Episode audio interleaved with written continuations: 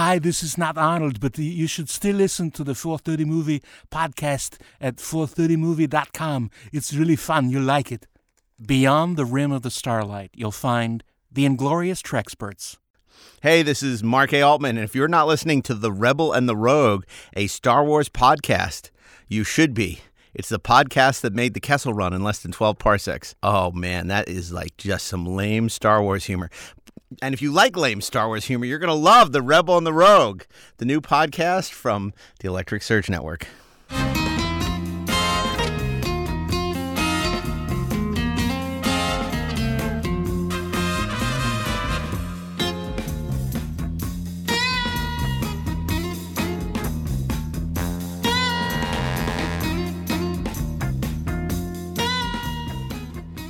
And welcome back to Best Movies Never Made, the podcast where we explore interesting and infamous movies that never made it to or through production. Uh, I am your co host, Joshua Miller, and with me, as always, is Mr. Steven Scarlatta. How are you doing today? I'm doing pretty good. Beautiful. Even better, because we're going to be talking about Commando 2. Right on. Uh, and with us to talk about Commando 2 are two of our friends, Joe Begos and Josh Ethier. What's up? Hey, everybody. Uh, just so the audience can familiarize themselves with your voices, why don't you tell us why they might know you? Uh, I am Joe Begos. I directed Almost Human, The Mind's Eye, and the upcoming Bliss and VFW. Uh, I'm Josh Ethier. I started Almost Human, and uh, I'm Joe's producing partner and also uh, an editor of my own accord, having worked with Steven in the past as well. Right on. Um, and this will probably air November, December. Like, when can people? Bliss will already be out by the time. What will be people to be able to find that? Will the Blu-ray be out yet? Maybe it'll definitely be on Apple. Uh, all that good stuff. The Blu-ray because it comes out September 27th, so the Blu-ray will probably be like December or January. Um, and it'll be on Shudder around then. And then VFW don't have an exact release date yet, but it'll actually might be coming out right around the time this podcast is sitting. And if not, there will be a release date and most likely a trailer if it's hitting in December. Nice. December. It's like September right now. Jesus, got a fucking backlog. VFW is an awesome movie, so Both everyone movies are should. pretty awesome. Yes, they are both awesome. Definitely worth Oh, you guys have both seen both. Yeah, I've seen the rough cuts of both. that's true. So I know the Bliss I saw still had uh, the scene that I think is no longer there at the beginning, right? Yeah. Oh Jesus Christ! Yeah, it's been a while. I've been waiting for to see the It's like finished not even the same fucking movie. Um, well, that cut was awesome. Speaking of watching things, uh, last night we did something we have not done before on the show, which was all four of us watched the original Commando film. That's the way to go. You guys should do that. I for- know. Get a big fucking. we don't party always going. deal with sequels, so it's not always an option. Um, let's talk a little bit about the first film. Uh, Steve, you Yes. said you got some information, right? Um, yeah, I mean, yeah, I got a little bit of information. That'll be interesting to talk about the cra- the the movie. I never realized had a pretty crazy history. Um, well, I don't know if it's so crazy for the '80s, but the movie was announced in March 1985 with Schwarzenegger attached. And then April, all the casting announcements came out, like Dan I- whatever his name is. Hidea. Hidea, yes. Hidea. I'm gonna say every. I'm gonna keep it going. It's I'm your say trademark, your Destro- mispronunciation of people's names. Destroy every name. Um, yeah. So everyone was casted in April, and then May 20, and then they started shooting on April 15th, and then in May 22nd they brought on Vernon Wells, and they fired the. The, the main villain from the film, which is rumored to be Wings Hauser, and I'm not 100% sure on that. Did they shoot anything with him? I believe he wasn't working out. Yeah, it was something like that. Because that's, you know, like April 15th, they start shooting. May 22nd, they bring in Vernon Wells. And then there was this article that came out talking about that uh, this movie has gone through five writers and they are three days behind schedule. And at that point, they were three to four million dollars over budget in May. I mean, the story's pretty fucking cut and dry. I wonder what all they were doing with these new writers. And then, uh, yeah, and then July 18th, they wrapped. And, um, and I and then the movie came out in July 4th, 1985. Weren't we talking about last night the idea that one of the producers went to go see First Blood yeah. Part Two Yes. and said they needed to like add more kills basically to the movie. Hence the entire third act. Yeah. Commando. yes, because the actually the third act was going to take place on an island. Like um, there was going to be a, a chase between Bennett was going to be on a boat, and then Rae Dawn Chong was going to be flying the seaplane, and Schwarzenegger was going to be on the wing of the plane. He drops on the boat. The boat crashes on this island where they're doing military testing, where there's explosions going off everywhere, and so Schwarzenegger fights Bennett on that island and that was supposed to be the the main ending. It wasn't supposed to have all the, that extreme body count. So I think that's why they went an extra month and went over budget. But the original death of Bennett, because they ended up shooting the Bennett fight scene like in a in a basement at the studio because they ran out of money. But the, my I love the original death scene of Bennett. They're fighting on this, like I said, the island with explosions going off, and um, Schwarzenegger's character drives his knife into Bennett's throat so hard the knife goes through Bennett's neck and comes out the other side. And still holding the knife, Bennett drives, oh, Ma- oh, Matrix drives the knife into the hull of a boat, a boat that's like sitting out there. So the knife is sticking into the hole, holding Bennett's neck, and there's a like a thumbtack holds a note on a bulletin board, and then boom, an explosion hits the boat, and Bennett blows up while he's pretty much like I stuck don't know if into that's the better than the classic uh, I like- yeah. pipe with steam coming pipe out. with steam is pretty cool, but I don't know, man. I kind of like this fighting on an island of explosions. At the very least, a knife is sharp. A steel Yeah. pipe is not. well, I Did- guess they do start off with the knives. In the Does he have a one-liner though in the original? oh, he says "fuck you, asshole," and then Well, I that's think it. the steam line was like was Schwarzenegger improving that, I believe, right? so, or yeah. just coming up with it on set. I feel like he would shoot like they would shoot a bunch like 10, 12 one-liners, at least in Predator. I remember Mm-hmm. hearing that. It's like a Judd Apatow movie, Yeah. basically. The crew's just a. It, that is Yeah, not so- a very clever one-liner though. Just fuck you, asshole.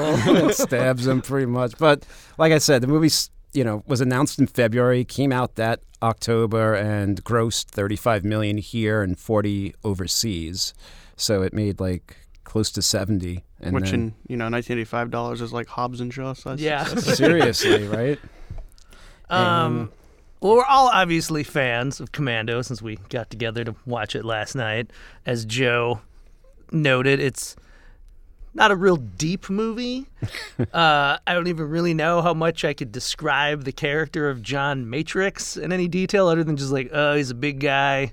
Well, all Loves the his description daughter. you need comes when it shows him carrying an entire fucking pine tree on his shoulder. One of the great character intros of all time. yeah, ten seconds later, he's getting ice cream on his nose, laughing with his daughter. Like, Hand feeding a deer, like out in the woods. Yeah. Very trusting On a nature cliff. around on a him. cliff, no less. I mean, he's actually a pretty fucking complex character if you look at that opening scene. He's got a lot going on. There's many sides to John Matrix. He is a matrix, a matrix of character detail. Um, well, point being, the idea of a sequel, I'm just like, yeah, make eight of them. I would have watched all of these growing up. I'm sad they Yeah. didn't make this movie. But Steve, what can you tell us leading up to part two here?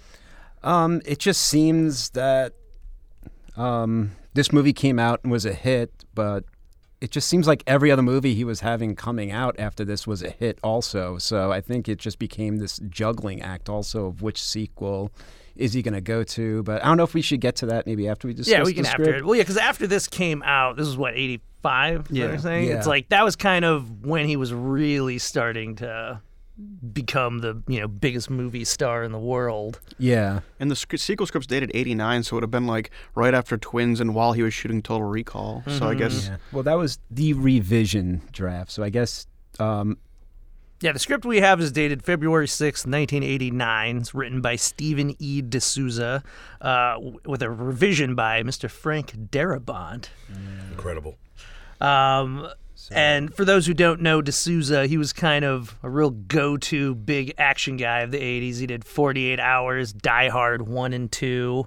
Um, he only directed one movie that I'm One aware of. incredible movie. one of Josh's favorites, Street Fighter, the last film of Oscar nominee Raul Julia. or wait, did he win an Oscar? Or is he just nominated? No, he was just nominated, believe. I believe he took the role. Nominated for Street Fighter. I mean, I assume? would have yeah. nominated him for Bison for sure. I think he took the role for his kid too, right? Yeah, his kids were playing Street Fighter 2, and they were like, "Dad, you have to do it." And he was like, he knew that he was dying of cancer, so he did Street Fighter as like a gift to his children. Wow. Wow. Which also, when you watch the movie, he's like the only one who actually seems like he wants to be there. Yeah. So he's lending all this gravitas to these lines, like he's doing like the Shakespearean, you know, tragedy of M. Bison. It's kind of incredible. That's why the movie's lasted so long for me. Is just that performance. I will say I like Street Fighter a lot more than I liked the Double Dragon movie. Oh yeah. well, yeah, that was a giant mess. Yeah. Although Double Dragon has some pretty fucking killer production design. Looks hmm. like a I don't know. I don't even know how to explain it. That and Super Mario Bros. look like they recycled the same sets together. I recently watched those back to back. Jesus which is Christ. not a great double feature. I wish we had watched Street Fighter instead of Double Dragon. But let's get into Commando 2 here. Well, real quick, Steve. Uh, Yeah. Last night when we were talking, I actually thought that for the longest time until you corrected me that Die Hard was supposed to be Commando 2, but it was not. And you said that that was a rumor that you that you had heard before too, and I think everybody just thought that. Is there a reason why that's just people assume that Commando 2 is supposed to be Die Hard, or Die Hard was supposed to be Commando 2? Mm. Because uh, reading the script too, they're like incredibly fucking different. They're not even in the same ballpark. I feel like that must have been because the Die Hard sequels were all. I think every single one of them was originally a different script, and then some Oh, producer really? was just like, "Oh, we could just change hmm. this to a Die Hard movie." But yeah, as we were talking about last night, because the Die Hard Part One is based is from a series of books.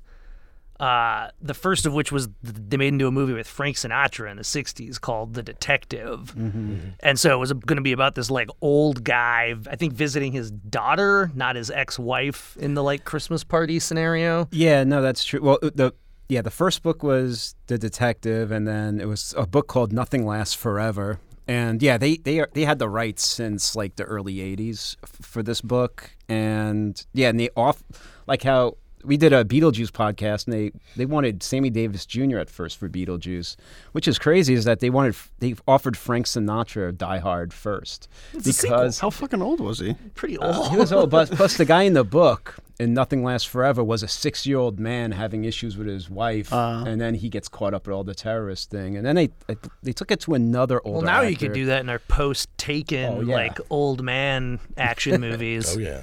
And so yeah, so people, yeah, this I heard the same thing Joe did. I forever, and I was telling people too. Oh, Commando started off as. Yeah, I was like Die saying it as fact. I'm like, yeah, yeah, no, that was totally Commando too. I, I thought so too. I know, and it, but yeah, it was uh, it was based off of a book, Nothing Lasts Forever, and and then yeah, and it's very. i guess the buildings. I, I don't know. I'm I'm wondering if the first draft of the script mostly dealt with the building Well, that- should we bring that up now before we even get into it? Because like, there's some quotes of de Souza talking about the movie, and the movie he describes is like basically the same, but definitely different from I think before the Darabont revision, which was more of just the whole movie was in one building. Mm-hmm. So maybe that's how the telephone game happened over the years. Yeah, because not to jump ahead, this is like this is like Band of the Hand, where it has like four acts, or like every other Michael Mann movie, or like Rapid Good Fire. reference.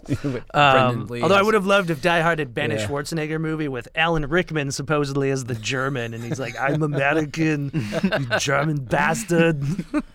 Yeah. So, um, yeah, it, it's just it seemed like. Uh, uh, let me see if I have that quote near me. The de Souza one. Unless you do. Yeah, he was explaining something kind of different than this draft, which made it look like.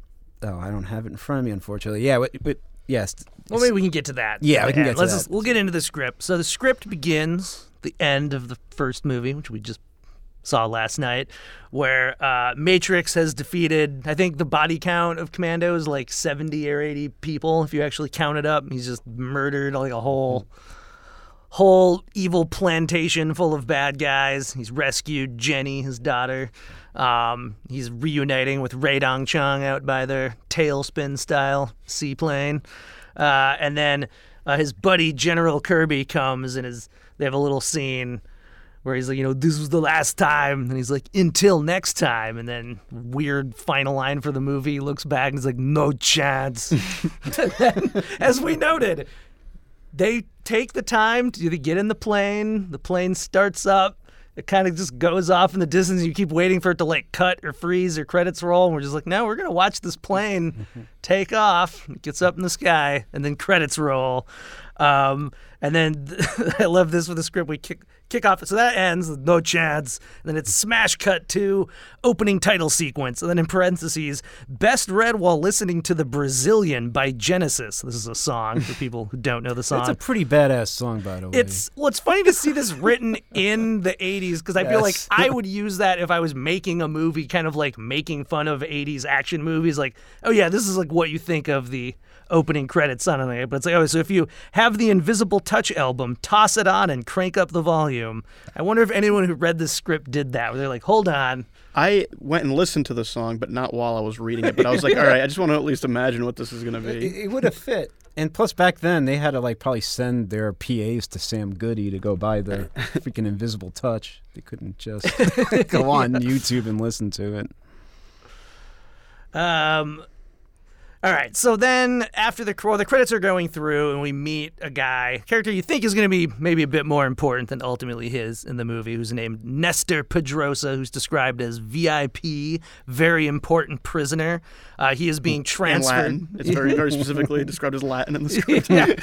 uh, he is being brought to a high security prison. We meet the warden, who's like, "Welcome to hell, you sorry sack of shit." And then meanwhile, two Huey helicopters show up, and then Pedrosa's like, "Hell welcomes you, not me," uh, and everyone there gets murdered. Credits end, and then we cut to the same mall, the Sherman Oaks Galleria. If people don't know the Sherman Oaks Galleria, uh, before it was destroyed by an earthquake, um, can be seen in pretty much every movie that shot in a mall in the 80s. I think we were trying to run through them last night. It's definitely it's Commando and Terminator 2, Fast Times at Ridgemont High, well, Chopping Mall. Yeah. We inadvertently watched two movies with like no connection last night that happened to be shot at the Sherman Oaks Gallery just by chance. That's Yeah. how fucking common it is.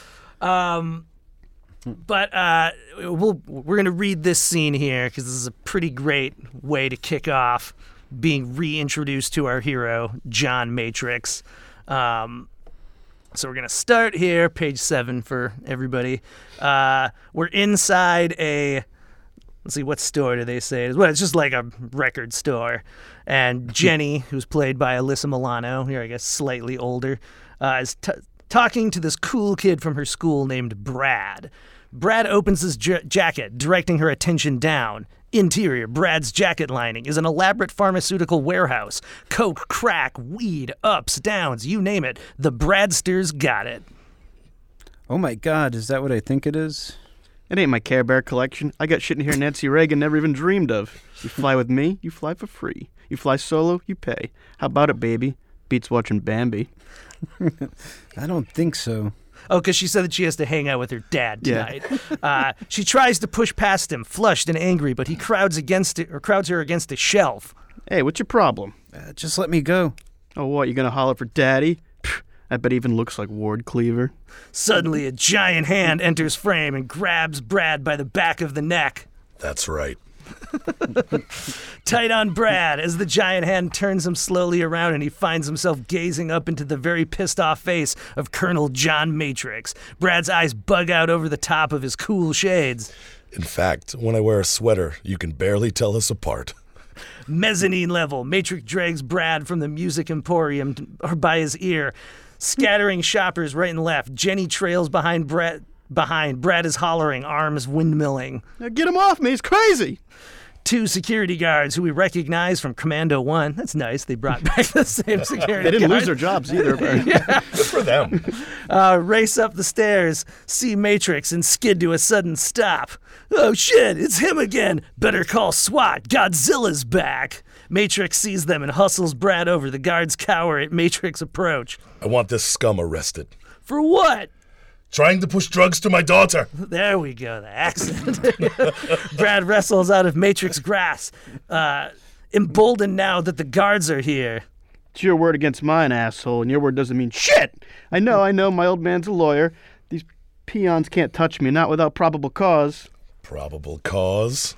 I'm afraid he's right. Matrix glowers at Brad. Brad gives him a nasty smirk. Matrix grabs Brad and lifts him into the air. He spins him upside down and starts shaking him by the ankles like a bag of laundry.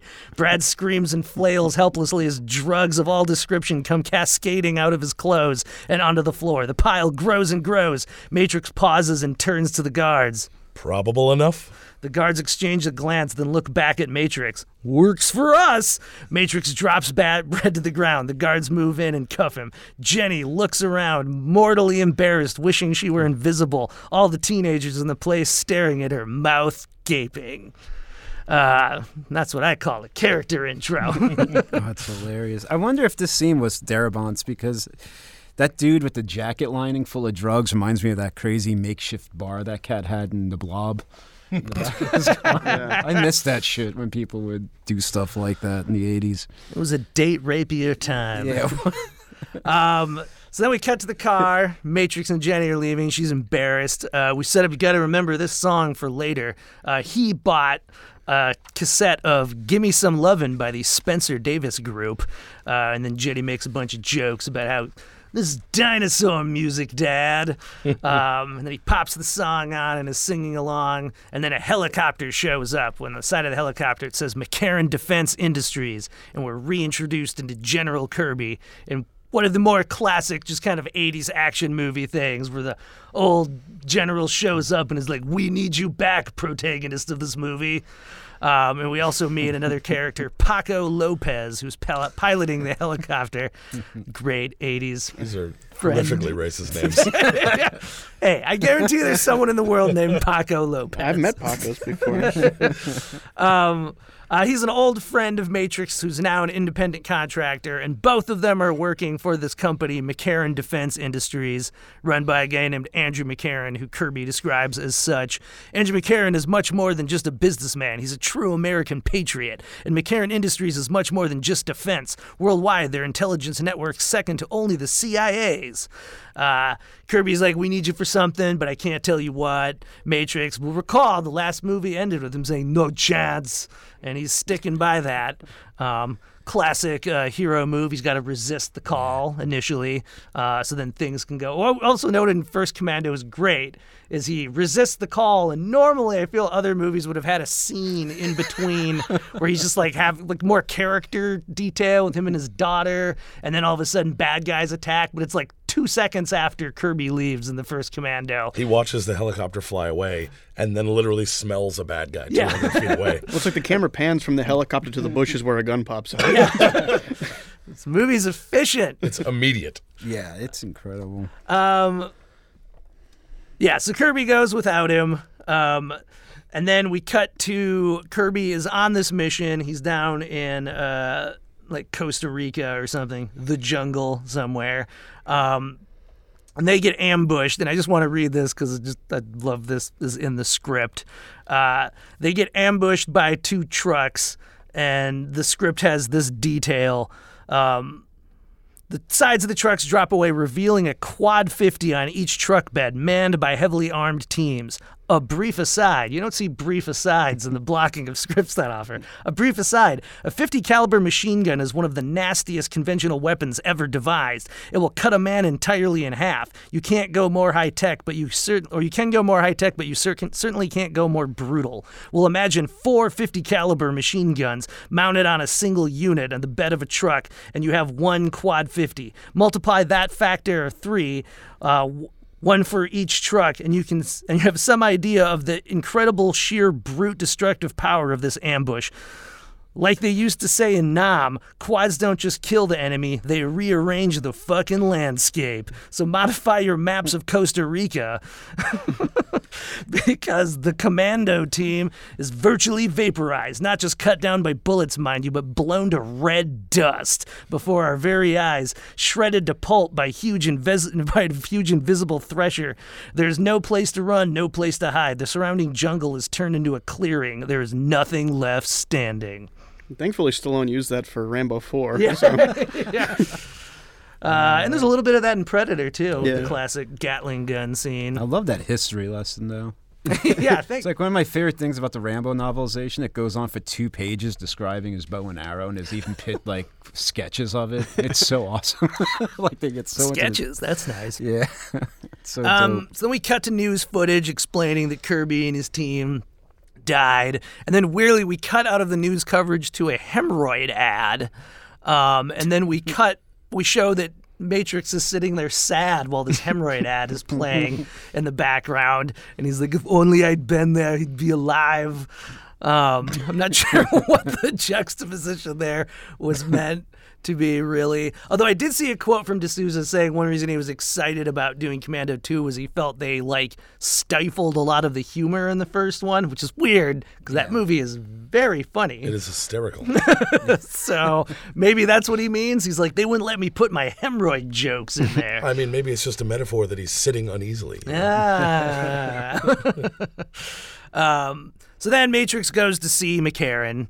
Um, McCarran tells him to fuck off. He like is outside the gate at his big high cl- his complex. McCarran's kind of like a Ronny Cox, right? like who would have played him? Yeah. that's kind of what I imagined. Let's a just real- pretend it's Ronny Cox. Yeah, Yeah. Ronny Cox or uh, uh, what's the guy from Ghostbusters and Die Hard? Uh, Ap- William. Atherton. Yeah, yeah. one of those classic like middle management dickhead types. Basically playing the character from Biodome. so- Yeah. Biodome. um, we meet Gunther, who's McCarran's like jerk head of security. We can already tell that him and Matrix uh, don't like each other. Um, we also meet our female lead, if you can call her that, Melinda Taff, who's the legal counsel for McCarran, who is described as brainy and beautiful, looks great in glasses. Very important. Um, Also, Alyssa Milano's character, she described when uh, Jenny, when it first sees her, it's like she's really come up as a good-looking girl, and it's like, did we need that? very important. Very important. Stevie D. de Souza just blowing coke at the Sherman Oaks Mall. She's got to be beautiful. I really hope he wrote this movie in the food court at the Sherman Oaks Galleria, Sucking down that panda passion tea. drinking an orange Julius and eating some Sbarro. Um, so Matrix decides he's going to break into the complex. After he calls out that that their security Oh, yeah. sucks, which is pretty funny. Uh, and there's lots of good stuff, and it's like it's too much to describe. Uh, some highlights is he runs up behind a, one of the security guards and he says that he grabs the guy and he's like, "Do you have good workman's comp here?" And the guy's like, uh, "Yeah, I guess good." And then like you know proceeds to fuck him up. um, kind of the big. S- Set piece of the set piece is he gets inside a dump, like he pushes a dumpster and climbs inside, and the dumpster is just kind of this like juggernaut going, like f- goes down several levels and is just like crashing through everything. Kind of like the truck in the first one. Exactly. it's a it's a great callback to that. There's definitely a lot of like callbacky things. You know what Matrix is known for is pushing heavy things downhill. yeah. Getting Um, in them. And then we cut to McCarran and his guys who like they think a whole team of people are infiltrating the complex and he goes into his office and Matrix is just like sitting there behind his desk.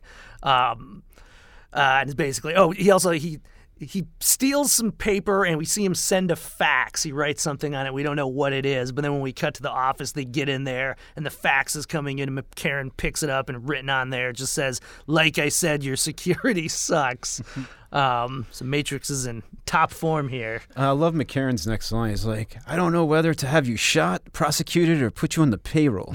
I love that. Well, it turns out he puts him on the payroll. Uh, John Matrix is hired as a security consultant to revamp their entire system, uh, install new stuff, uh, and train all the guards. We get cut to a scene where they're doing like calisthenics, and there's one like overweight guard he has described who's having a hard time doing jumping jacks, and the guard says to him, he's like, "Too much linguini ha ha. Uh, and Matrix replies, "I'll give you my locale recipe." Um, he's so considerate. Another great set piece where, and I just, I just learned this term reading the script. I was unaware that uh, those like training courses where you go through like a makeshift town and like people are popping out and some of them are good guys and some are bad, uh, bad guys and you're not supposed to shoot the hostages. That's called a Hogan's Alley. Oh yeah, I only knew that from the NES game. yeah. Oh yeah. Yeah, there was uh, one of the first light pistol games. Anyway, so Learn something new every day. Um, so the people he's training are not doing good. They're shooting lots of hostages. Matrix is yelling at him. Somebody's like, "You think you can do better?" And he's like, "Yes, I do." And we cut to him holding an Uzi in each hand and smoking a cigar, just going through. I I love the idea of these action movies that you can like precision shoot with Uzis and stuff. uh, but he's shooting all the bad guys, never hits a single hostage because John Matrix is that badass. Um, more shit with him and Gunther. We know a fight is eventually brewing. Kind of a weird little side scene where Lopez uh, brings his son Tony over to have dinner, and it's sort of like a weird setup date for Tony and Jenny. Uh, and he's like real dreamboat. He's, he's excited about it. Uh, and not to spoil anything, but this goes nowhere. we never see Tony again. Poor Um, Tony Lopez. but as we will see later, it does become relevant that um, Lopez is a father. Because there's kind of two weird themes they keep going back to over and over in the script. One is this weird, like, anti drug 80s thing. They refer to Nancy Reagan a lot in this movie. because she had that whole campaign in the '80s, "Say No to Drugs." Yeah. and Schwarzenegger was like a part of it, so he'd pop up on the videos. That's what I was gonna say. Very much, this Yeah. feels like someone clearly Schwarzenegger was like, I really want this movie to. Every now and then, I'll like give a little mini speech about how drugs are bad. you get Mr. to, Schwarzenegger, you smoke pot and pumping iron. No, there's a there's a lot of those. But oh no, but I was gonna say is like don't forget like remember Lethal Weapon two had that whole apartheid thing and the tuna fish, and Emilio Estevez and Men at Work had the whole toxic waste thing. So it's kind of like a big thing in the '80s to like.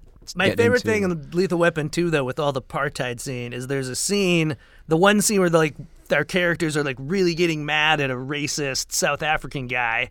Um, Mel Gibson is the one delivering the speech, and Danny Glover's just like sitting next to him, and I'm like, man, they really took away all of Danny Glover's like good stuff in this movie and just gave it to Mel Gibson. Up to the point where they're like, you know who should be really upset about racism against black people? The white guy. Who's not very upset about racism. No. oh, the irony. 2019 Twitter, pretty much.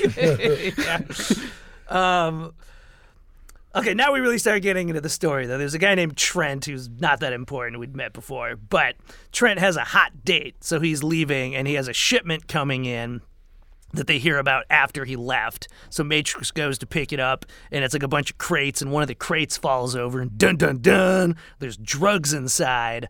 Um, and Matrix gets busted by customs, and we cut to him in jail, and he gets busted out by Melinda, who you recall is the legal counsel for McCarran. Looks great in glasses. Yes, looks great in glasses. Very important. I assume she's wearing glasses in the scene. Um, and then on the ride home, like she's supposed to be taking Matrix home, but he's uh oh, set up earlier. One of the security things is that all of the guards are basically giving like tracking devices. So he's got his like little thing, and he figures out where Trent is on his hot date, and he's in some club.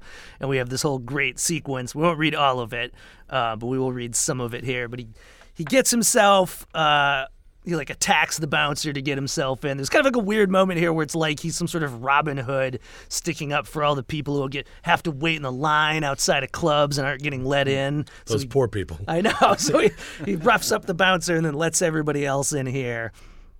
Um, and now let's read this scene on page 45 here for you guys where Matrix encounters the head bouncer here. Um, so Matrix comes to the stairs leading to the upper level just as head bouncer comes down, blocking his way. Private member wants you out of here. Then I guess we have a problem. No, you have a problem. The the other three bouncers suddenly materialize at the compass points, encircling him. Ma- Matrix glances around. I have no argument with you. I got one with you. Now make like smoke and drift away. He gives Matrix a shove for emphasis. I'm, I'm saying this dangerously, by the way. That's a bad idea. oh yeah? Why is that? Smoke gets in your eyes. Wow. you always got to do the one liners with the accent. That's, that's, the the only key part. Oh, wham! Matrix lets the guy have it right between the eyes with a stunning blow. The bouncer hits the wall so hard the light fixture above his head bursts. He shakes his head to clear his vision, showering bits of glass off his head. Mister, you just made the endangered species list. Uh, all right, then a big fight breaks out. Um, Schwarzenegger has a great one-liner at the end of all, much of their fighting, where he's like, "I don't know why they call them bouncers. They don't bounce." um, Trent gets away. He runs up to the top of the building. Uh, wonderfully dorky joke where he's thinking of jumping from that building to like the building next to it, uh, and looks up and there's a Nancy Reagan "Just Say No" billboard. So he thinks better of his jumping. Um, I think it's worth noting that everything that you have already discussed in this movie is only up to page 46. yes, this is an epic. Of it is a biblical bonkers proportions. movie. Out of 125, not 90 pages. Um, as far as like repeating classic bits from the first movie, Trent uh, or Matrix gets up there, grabs Trent by his like tie, and he's dangling him off the side of the building. And Trent's like, "Pull me up, for the love of God, pull me up!" And Matrix now looks at the "Just Say No" billboard and goes, "No," and then lets him go. uh, though he falls into a dumpster, he doesn't die. Um, Lots of dumpster diving in this movie. yeah. Hot dumpster action. Um, so then Matrix goes and confronts McCarran at a party. Uh, oh, big thing is they keep talking about how McCarran's this like patriot. Uh, and McCarran's like, don't question my patriotism. Patriotism. There are circumstances here you can't possibly guess. More levels to this than you know. Um, and McCarran's basically like, you know, I'm too powerful. You can't. I don't care that you showed up at my party. You can't do anything to me. He's like, you should just like go to jail on those drug charges from er- earlier. Otherwise, I'm gonna destroy your whole family. Um, and then there's a whole thing where they leave the room, and Melinda goes back and realizes like she she had a tape recorder earlier in the movie that she's kind of taking her own little messages on, and dun dun dun, she left the tape recorder recording. She recorded McCarran uh, saying all this bad stuff. Uh, and now realizes that she's working for a villain. Um, then, meanwhile, Patri- Matrix gets pulled over by the cops, and they open his trunk and they find Trent dead inside. And we realize that Gunther had found him after the dumpster and murdered him. He gets arrested again. Again, we're only what forty some pages in, and Matrix has now already been arrested twice. uh, Melinda shows up to get him out twice. Um, oh, I should know before I uh, can't believe I almost forgot this. Before he actually finally gets arrested, he like makes it. He's like running from the cops and gets back home. Um, and Jenny comes running out like, "No, Dad!" And the cops shoot her. So now Jenny's in a coma. Oh my god. Um, Matrix gets arrested. Uh, Melinda shows up again. Uh, they go before a judge. Um, and she's trying to be like, I have this tape recorder, and surprise, surprise, uh, it turns out that the dr- the judge is in the pocket of McCarran. of course. So uh, he won't give Matrix bail, and he uh, sends Melinda to jail too, saying she's attempting to tamper with the judicial process. Uh, then, before everyone, before the shit hits the fan, Matrix delivers a little mini speech, uh, of which a tidbit is: "My family came to this country because it represented something, a way of life, a promise. But that promise is hollow. This country means nothing if men like you and McCarran can buy, or if men like McCarran can buy men like you." Um, so the Matrix attacks the bailiffs, frees Melinda. He grabs the judge. The judge is like, "Give it up, Matrix. You'd need a battering ram to get through that," referring to this window. And he's like, "You're right." And so he uses the judge as a battering ram and smashes him through the window. Um, oh man, there's a whole bonkers action sequence where he like it's kind of Jackie Chan style is like he like screws up and is like falling all the way down this hill and sliding off things and just magically lands on top of the car that uh, Melinda and the bad guys are in. um, let's see, there's a fun little bit of action here that I'll just read myself where uh, he's fighting a guy named Burroughs. Uh, and a city bus roaring up the street towards them. Matrix gives Mur- gives Burroughs a grin. Lend me a hand, will you? Matrix snatches the handcuffs off Burroughs' uniform belt, clicks it shut around uh, gun hand, and with a smooth pivot, locks the handcuffed onto the bus as it hurls past. Burroughs slams off the side of the bus and is spun around. Um, Burroughs stands gazing numbly after the bus, then raises his arm into view, gazing in horror at the ragged stump where his hand used to be. What? No applause? Um, oh, this script just has so many good one-liners. Uh, McCarran now still has Melinda uh, held captive. Matrix agrees to bring the tape to the complex. Um, but before that, uh, his scene basically just for you, Josh, here, where Matrix goes to see Jenny in her coma in the hospital. Um, interior Jenny's room, dimly lit. She lies unconscious, her breathing uh, shallow, wires and tubes uh, hooking her up to machines. Long beat, a shadow looms over her fragile form. Matrix stands over her, his fatherly heart breaking. He sits down and, ins- and is silent for a time. Push in slowly as he speaks. We thought this would be a good place to raise a child, your mother and I. So we came to this country. Jenny, you find it so easy to forgive. I find it so difficult. You are the best and gentlest part of me. If you die, I will have no gentleness left. And then God help them. God help them all. We realize that Matrix, so immovable, so fierce, is holding back tears. He takes us, her small hand tenderly in his. I promised you I'd never go back to war, but a war has come to me. I have to break my promise. Please forgive me. Matrix leans over her, gives her a gentle kiss, and whispers fiercely in her ye- ear. I'll be back. Matrix tears himself away from her, and they gotta fit it in there, and moves to the door. Uh, anyway, he leaves, and then we like pull in on Jenny, and she starts waking up. Daddy? Um, then Matrix goes, gives McCarran the tape that has the recording of him saying all this stuff on it. Uh, they go to put the tape in and play it, and Gimme Some Lovin' by the Spencer Davis Group starts playing. We realize it was that tape he bought at the Sherman Oaks Mall. Matrix attacks, all hell breaks loose.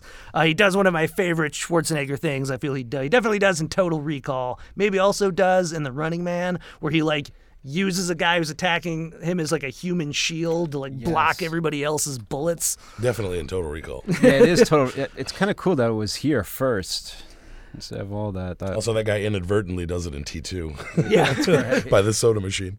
And so here is what well, uh, we'll maybe talk more about it when we're done, but kind of alluding to what de Souza has originally described what the movie was about, which was basically the idea that he builds the most high tech, impenetrable fortress when he's the head of security, and then himself has to break into it. Uh, so there's like a whole thing where he's like, there's like a hallway full of lasers and he doesn't know how to get past it. So he ends up ripping all the mirrors off in the bathroom and like tapes them to a janitor's cart that he's like hiding inside of. And the lasers are like bouncing off the mirrors, just like shredding the bad guys and cutting them in half. It's Pretty That's good idea. Awesome. Uh, and then when, and once he gets out there, he says to them, shouldn't smoke, bad habit. It's great. Um, he fights Gunther. It's finally the Matrix Gunther fight. Like a bunch of debris falls on Matrix. He's got a rocket launcher at this point. Oh, Uh, he's got he's gotten into their armory. So Yeah. was the classic armory scene, but in this building. uh, Sorry. Gunther standing over him and he's like, "Say goodbye, Matrix." Goodbye, and we reveal that he's been pointing the rocket launcher at him the whole time. Uh, shoots him with the rocket launcher. Gunther dies. Um, McCarran gets away in a Huey. He jumps up and grabs onto the landing gear, and then he is holding onto the landing gear of a helicopter for much longer than you would ever expect. It's almost like the like Darkman scene, except he's like holding onto it with his bare hands as opposed to hanging on to a wire in Darkman. Um, they're trying to shake him off flying over downtown, and that's when we reveal that General Kirby isn't dead. He's one of the bad guys. Dun dun dun. But Kirby's still like, you know, Matrix, you're the best. Join our bad guy team. You don't understand what we're trying to do. Uh, they try to shake off Matrix. It doesn't work. Um, he manages to reach up and grab McCarran in the helicopter and th- pulls him down. Um, McCarran goes head first into the Huey's rotors. Splat. McCarran, Matrix gets back up in the helicopter. They ask, Where's McCarran? He went to pieces. Um, Matrix pulls the pins on all the, the grenade pins on the pilot and throws him out and he blows up and waka waka he doesn't really know how to fly. Um, i'm leaving out a lot of the melinda stuff in this because she is a terrible whiny cliche like 80s female lead character uh, where she's constantly just like you're crazy how are we gonna get out of oh my god But she is a voice of reason if you think about the ridiculous situation she's actually in. Basically, like there's no way you can pull this off it's like pretty just watch me yeah. Very realistic portrayal. I can do anything and magic. Um, they jump out of the helicopter into the water. Uh, now Matrix has to sneak into Kirby's base. Um, at this point, we're still at only like page 80. That's what I mean. Now this is like the fourth act almost. Yeah. It's like Canterbury Tales, just broken up into all these separate stories. Um, the first one's like 84 minutes or something, I think. Right? yeah. Oh yeah, I was actually I forgot to look that up before.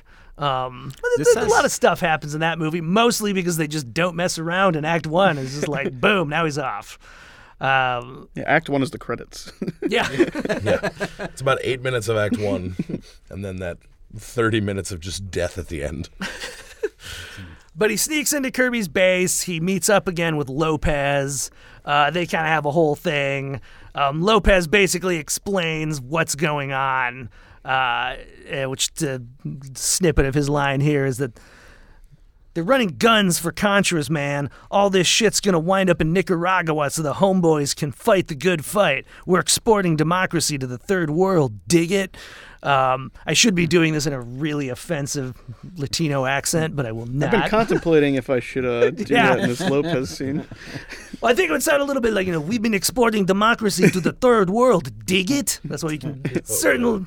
Also, it sounds like he's a hero. He's giving democracy to poor countries. Yeah, well, that's part of the thing. Kirby. That's sort of an American thing These in guys, yeah, these anyways. guys, you know, these are the kind of bad guys like uh, the guy from you know Black Panther, who he he thinks he's doing it for a noble reason. it's, when, it's like when Congress cut military aid, Kirby wouldn't give up the cause. He took his act underground. Pedrosa, who's the bad guy from the beginning, got our guns into Nicaragua, and we got his cocaine into the United States. Kirby took a percentage of the drug profits and used it to buy more guns, but then Pedrosa got himself busted and the supply lines dried up. So that's why they had to bust him out of jail so they can keep this thing going, so they can keep fighting uh, in Central America. This was all during the like, what was that guy's name? Noriega, the dude that we deposed in Central America.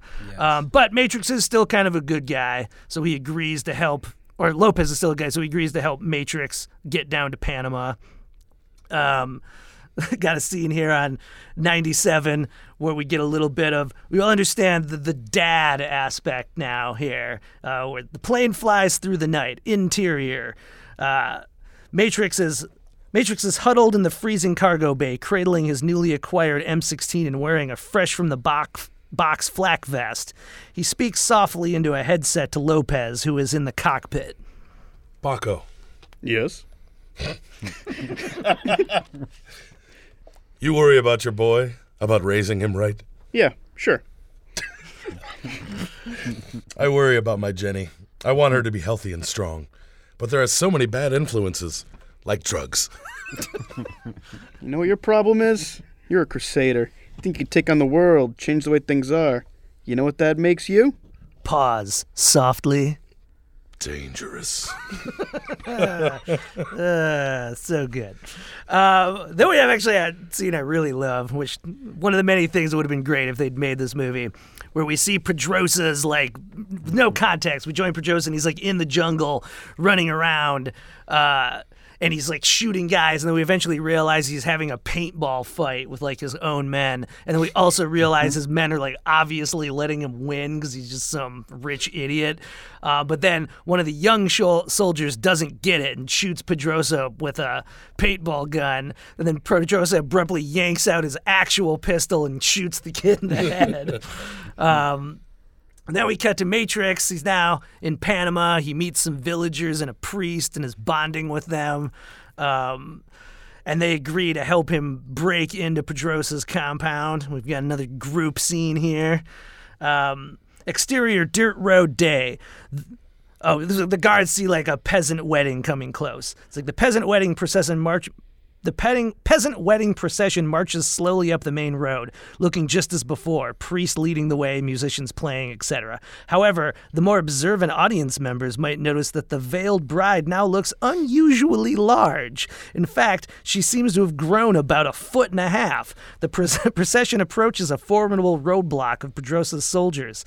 A truck mounted Quad 50, one of the three from the massacre, is parked across the road. The soldiers regard the villagers with amusement. and An officer steps into the road to block the procession, while his men form a loose ring around them. Note, the following dialogue is delivered in subtitled Spanish. Uh, you know what you're doing here, priest? Oh wait, it's not. He's not Spanish, right? You know what you're doing here, priest? You know this road is forbidden. I think they're all Spanish. oh, they are. yeah. It's all good. A simple wedding. We mean no offense. One soldier nudges another, indicates at the bride. Now here's a bride for you. A fine woman built like an ox, perfect for working in the fields and bearing children. They step up and try to cop a few feels. The hulking bride evades them, coyous and coy and skittish. Please, we'll turn back. Not so fast. He crosses the bride, peering intently at the white veil. Is he suspicious? The villagers exchange uneasy glances. Not before we've all had a chance to kiss the blushing bride, eh, amigos? This brings a nasty round of laughter. The officer grabs the bride around the waist and pulls her roughly to him. He throws back her veil and close up on bride. Matrix glares from beneath the veil. A stogie clenched in his teeth. Why would he have a cigar It already? would burn through the. the Yeah. Uh, and then he yells at him, "Pucker up, asshole!" Wham! He nails the officer with a roundhouse punch between the eyes that literally sends him flying. And before the others can react, an M16 whips up from the folds of the wedding dress, and the blushing bride blows them away with rapid bursts of gunfires. Uh, the soldiers are dead before they hit the ground. Uh, and then there's like whole storming. Uh, as I have my note here, is lots and lots of action. Thanks, me. so detailed. Uh, but they're busting in to uh, Pedrosa's compound. Um, there's a cool sequence where I, I'm imagining it looks kind of like a cornfield, but it's like a cocaine, the coca plants field, where they're like hunting him through uh, all the coca plants. And then uh, he comes face to face with Kirby. Uh, Kirby, actually, I won't read any of this. It's basically the same stuff Lopez had said before about why he's doing this is because the spineless cowards in Congress like cut off his funding to keep fighting uh, communism. He feels that once communism gets a hold in Panama, it's just going to turn into Red Dawn, I assume, and they're going to invade America. Um, Oh, he's. You're poisoning America with drugs. People are dying. He just keeps Matrix. All this says. drug stuff, Yeah. So much drug talk in this movie. Uh, and they're facing off, and then there's a scene here where uh, Lopez has been sneaking up behind Matrix unnoticed. Uh, and he says, John! Lopez fires. Matrix takes the round in the back. He arches and screams as a huge ragged hole erupts between his shoulder blades and a spray of blood. Pedrosa scambles away. Uh, and then, oh no, Matrix is dead! And they load Matrix onto Lopez's plane. I'm sure the audience will never suspect that maybe something else is going on here and that our hero has not died before the movie is over. Uh, surprise, surprise, once they get in the chopper, we realize that Matrix was just playing dead and that Lopez has shot him with a paintball. But I like to imagine, knowing how the first movie was made, that the way they would have shot it, it wouldn't look anything like a Nothing paint. like a paintball. Like it's just blood with Yes. spraying everywhere. But then when we show him again inside the chopper, it's just like a different color and it's just splatter on his chest. Uh, though I do like he got the paintball gun from the soldier that Pedrosa had just shot and like left lying dead in the field. Um, and then they debate about whether or not Matrix knew that Lopez was sneaking up behind him. And he's like, I knew you had something in mind. We're both fathers. Us dads gotta stick together. Again, furthering the uh, father theme running through this movie. Uh, so they're flying away. Uh, Matrix decides that he's gonna like rip open their fuel line to dump fuel all over the coca field or coca plants so they can't actually get away. Um, then we have a whole thing where Lopez calls back to the general and he's like, General, I seem to have devel- developed a serious problem here. What's the nature of your problem? And then Matrix gets on the line, Me. um, then let's see here. Uh, oh yeah, this is fun. He like sets the coca field, cocaine fields uh, on fire, and is described. Soldiers in the field are ripped off their feet and hurled through the air as the world goes nuclear white. Long lens as Pedrosa's entire valley goes up in the biggest explosion ever captured on film. Um, that was really just the part I, I like when scripts really get into like you have never seen action like this. It's very easy to do when you're just the writer. the most expensive thing ever captured on film. Um, you can't win them all with the one-liners, but then Matrix uh, line here is, Somebody here order a plane load of cocaine. um, and then he's facing off again with suicide uh, with uh, Kirby, and then somewhat unexpectedly, Kirby commits suicide. He abruptly raises his automatic, jams it in his mouth, and pulls the trigger. His head explodes, raining bla- brains and blood all over the room. No! Uh, Matrix yells, cradling his ruined body. Uh, but now everybody is dead here. Um, all right, actually, I want to jumping back before he uh, blows himself up. I do like this as far as there's a lot of stuff in this too. I forgot that he does say it once in the first Commando where they talk about the fact that because normally in Arnold movies they don't acknowledge that he's obviously foreign, but every now and then, like in Commando, it says that he was from East Germany. Uh, and like when he yelled at the judge earlier, there's a thing where he's talking to Kirby. Um, and his mate was like, because I believe in the words and you don't. And was like, words? The Constitution of the United States. I first read it when I was a boy back in East Germany, as everyone does in East Germany, sitting around reading the U.S. Constitution. A handwritten black market copy. The words carried greater meaning for me than any I've ever seen. They spoke to my heart. They're pure and simple, noble and strong, the finest words I know, and you pissed on them. Anyway, now Kirby's dead. Uh, and then very abruptly, we're just suddenly at the end of the movie, much like we were in the first one. We want to read this final scene here when he's reunited with Melinda. No Jenny, though. We saw Jenny wake up from her coma, and then we, I guess we just assume. Oh, we left her in America. Yeah, She's exactly. fine. She's fine. Probably no brain damage or anything. Um, so at the end, after Ma- Matrix was like, no, and cradling Kirby's ruined body, angle widens slowly out as we dissolve to exterior, vil- exterior Villa Day. Angle pulls slowly back. Lopez and Melinda are huddled in the driveway as the villa burns. Matrix emerges from the flaming ruins of the house. He walks over to them and helps Melinda to her feet. What now? Now we go home. Angle continues widening, pulling back into an aerial shot as the three of them limp down the driveway. Gonna be a long walk. It'll be worth it. Camera floats away until the entire valley is merely a scorched hole on the face of the planet, and our survivors are mere specks in a flaming landscape, and a, pall, a pall of black smoke obscures the horizon. Fade out. The end. It'll be worth it. Great last words. Long walk back to America Yeah. from Panama. We can do it, you guys. They would have been stopped at the border, all these immigrants.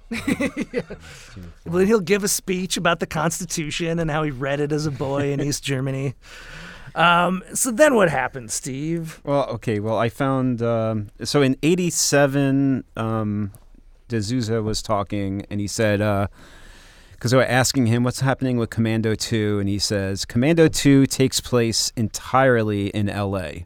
It's a very urban story. It's not going to have huge armies. It'll be more like a thriller than a war movie. One thing I'm going to have fun dealing with is notoriety. If you believe Commando really happened, the character would have 15 minutes in the spotlight. The movie begins with Colonel Matrix discovering that he is momentarily notorious. Because of this, he gets a job running security for a big international conglomerate. Conglomerate? Did I say that correct? Can never say that. One of those times. Yeah. My- We'll edit it together. Cool. My whole feeling is that we're going to do a sequel. Let's not have him rejoin the service. He's going to be in a private sector. It's more like a James Bond movie, an adventure about a guy who is now a highly trained civilian with a military background. It all takes place in a very compressed time frame. Rae Dawn Chong is back, and she plays a lawyer this time. Arnold's schedule is great in glasses. Hell yeah. So Okay, it's not the same character. It's No. a different. he just well, he changed the character's name. So I mean, all right. So I have this, and then I have like a little quote. Well, I was So, going to say it uh, is so- interesting though that he clearly carried over that element he noted liking into Die Hard 2 because that's one of the things in Die Hard is that uh McClane is like now famous and like people recognize him at the airport. Oh yeah, check you out. You are correct. Uh, yeah, so he said Arnold's schedule is so booked that Commando 2 won't be filmed until next spring, so it'll be released in October 1988. So I and um, and so around that same time, Schwarzenegger said, um, "I'd like about how he picks films. He says, I like to improvise. I feel secure. I know things are going well, so I can wait until Red Heat is finished." And read scripts and talk to directors and see what's around. what hits me the right way. It could be a war movie, it could be a prison movie. One thing's written for me right now. It could be Commando 2, it could be Terminator 2. It could be any of these, whatever I feel like doing next spring. I am a god. yeah, so I have a feeling like, you know, when it didn't go in 88, I, I have a feeling that we kind of got uh, Red Heat and Twins instead of Commando 2 because then I would all, much rather had Commando 2 than Yeah. Red Heat. Also, sitting around waiting till Red Heat was done probably wasn't the best idea. Because like in yeah, because like after '87 and '88, he was attached to Sergeant Rock, which was about to happen and it didn't. Uh, he was also attached to Total Recall uh, and Watchmen and a movie called Duke and Fluffy. I forgot he was going to be. I think he was going to be Doctor Manhattan. In Yeah. Watchmen. It would have been a very different version of that It would have been like Mr. Freeze. yeah, exactly. His Mr. Freeze is Dr. Manhattan. Oh, and it, was it Robin Williams? Watch Williams? this. Robin Williams was Rorschach, I believe, Oh, also that in that version. Uh, and then, uh, yeah, and then '89, Darabont did this revision where, as we can see from that last interview, it feels like, you know, he added on that third act and he added on the prison. I'm not sure, but reading that article I just did, where the, at first the whole thing took place in L.A. That's how I'm thinking the Die Hard thing happened. Is someone Yeah. probably at some point on the internet described the original script. It was, it was basically Die Hard. Yeah, but like, And yeah, de Souza wrote both. Yeah. Yeah, mm-hmm. so. and then, yeah, and then And maybe he even stole some of his stuff from his original Commando script to put into Die Hard. Because Die Hard was 88, right? So it would have been after yeah. de Souza was talking about that script. Mm-hmm.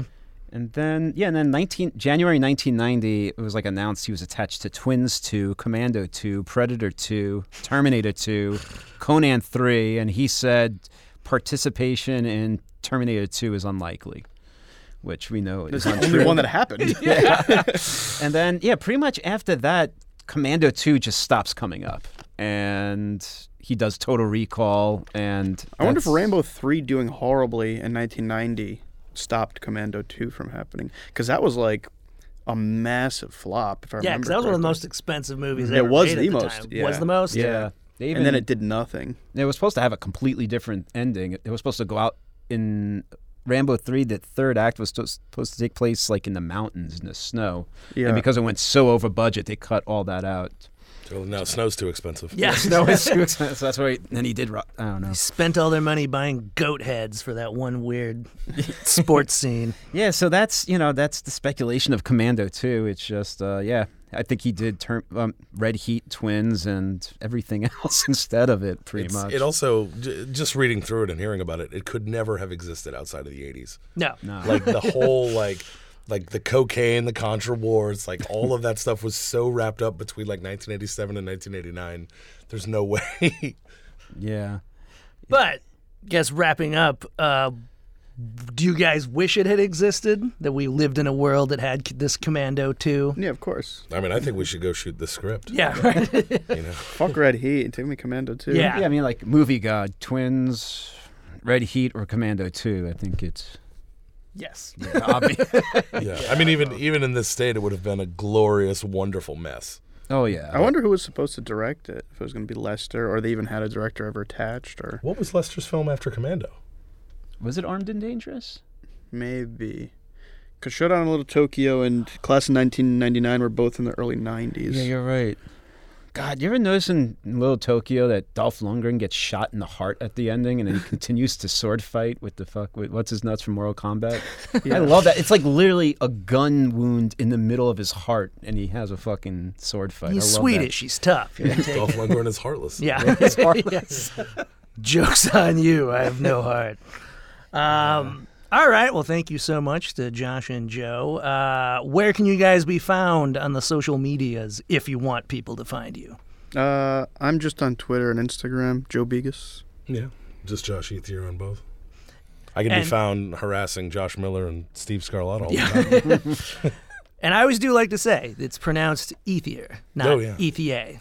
no, yeah, it's just Ethier. It's very anglicized. Are people constantly saying both your names wrong? Is this just like every intro you for every? I want you film guys to pronounce my name right now. Begas. Yeah, you're right. Oh shit! I, so I've been What- saying it wrong the whole. Yeah, get in It's just line, because- Steve. It's just remember the- because be ghost is so fun to say. It is. Remember it the is. end of What- Balls of Fury when he's like, "Fang, I've been calling you Fang the whole movie." you know, it's me with Joe. I've been knowing you how many years. I keep calling you the wrong name. yeah, I just don't really correct people anymore unless they specifically are about to introduce me and go, "How do you pronounce your name?" Other than that, I just that's whatever. So it's You're like- Begus. yeah, So you just got to say it really fast. it's like Begus. B E E G U S. That's how it's pronounced. Oh, pretty right much. on. My And name was just- Bigoski, Yeah. and then my family chopped it down when they came over here. Thank God. Well, I love that. I feel like everyone, your name is like they're they're trying to be like good Americans. Like, oh, I bet most people say it ethier, but I'm gonna say it the correct way. Yeah, it's uh, it's a shit show. You're def- And actually, and I got- got better since I moved to LA because there's the the guy who used to play for the Dodgers, Andre Andre Ethier. So now people actually say it correctly. But growing up in the East Coast, never.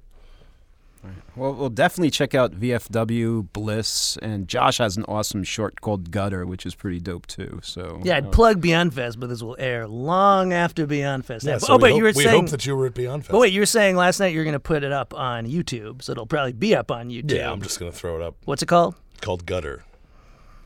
And features a lot of the same crew that we use on the next two movies, which are the two that'll be coming out towards the end of the year.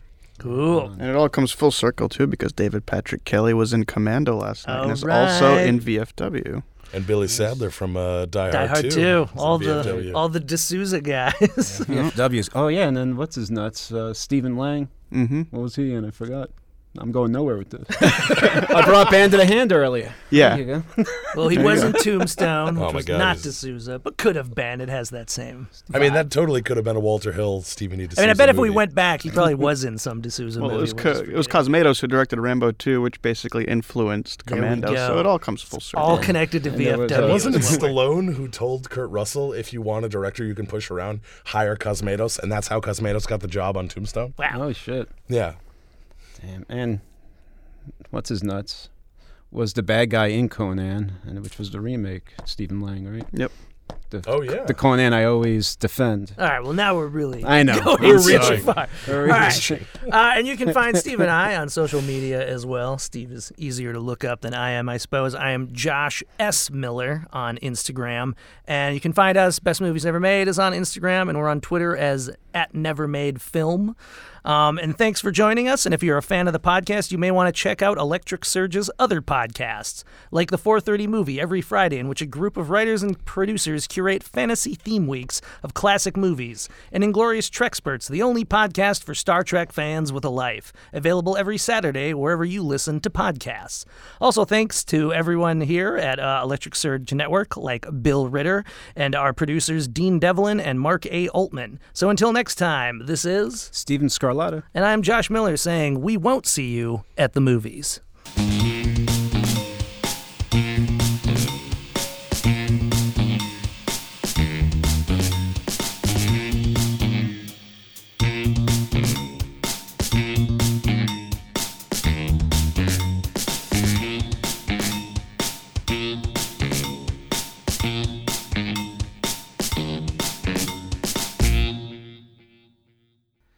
This show was produced by Dean Devlin and Mark A. Altman and is an Electric Surge Network production.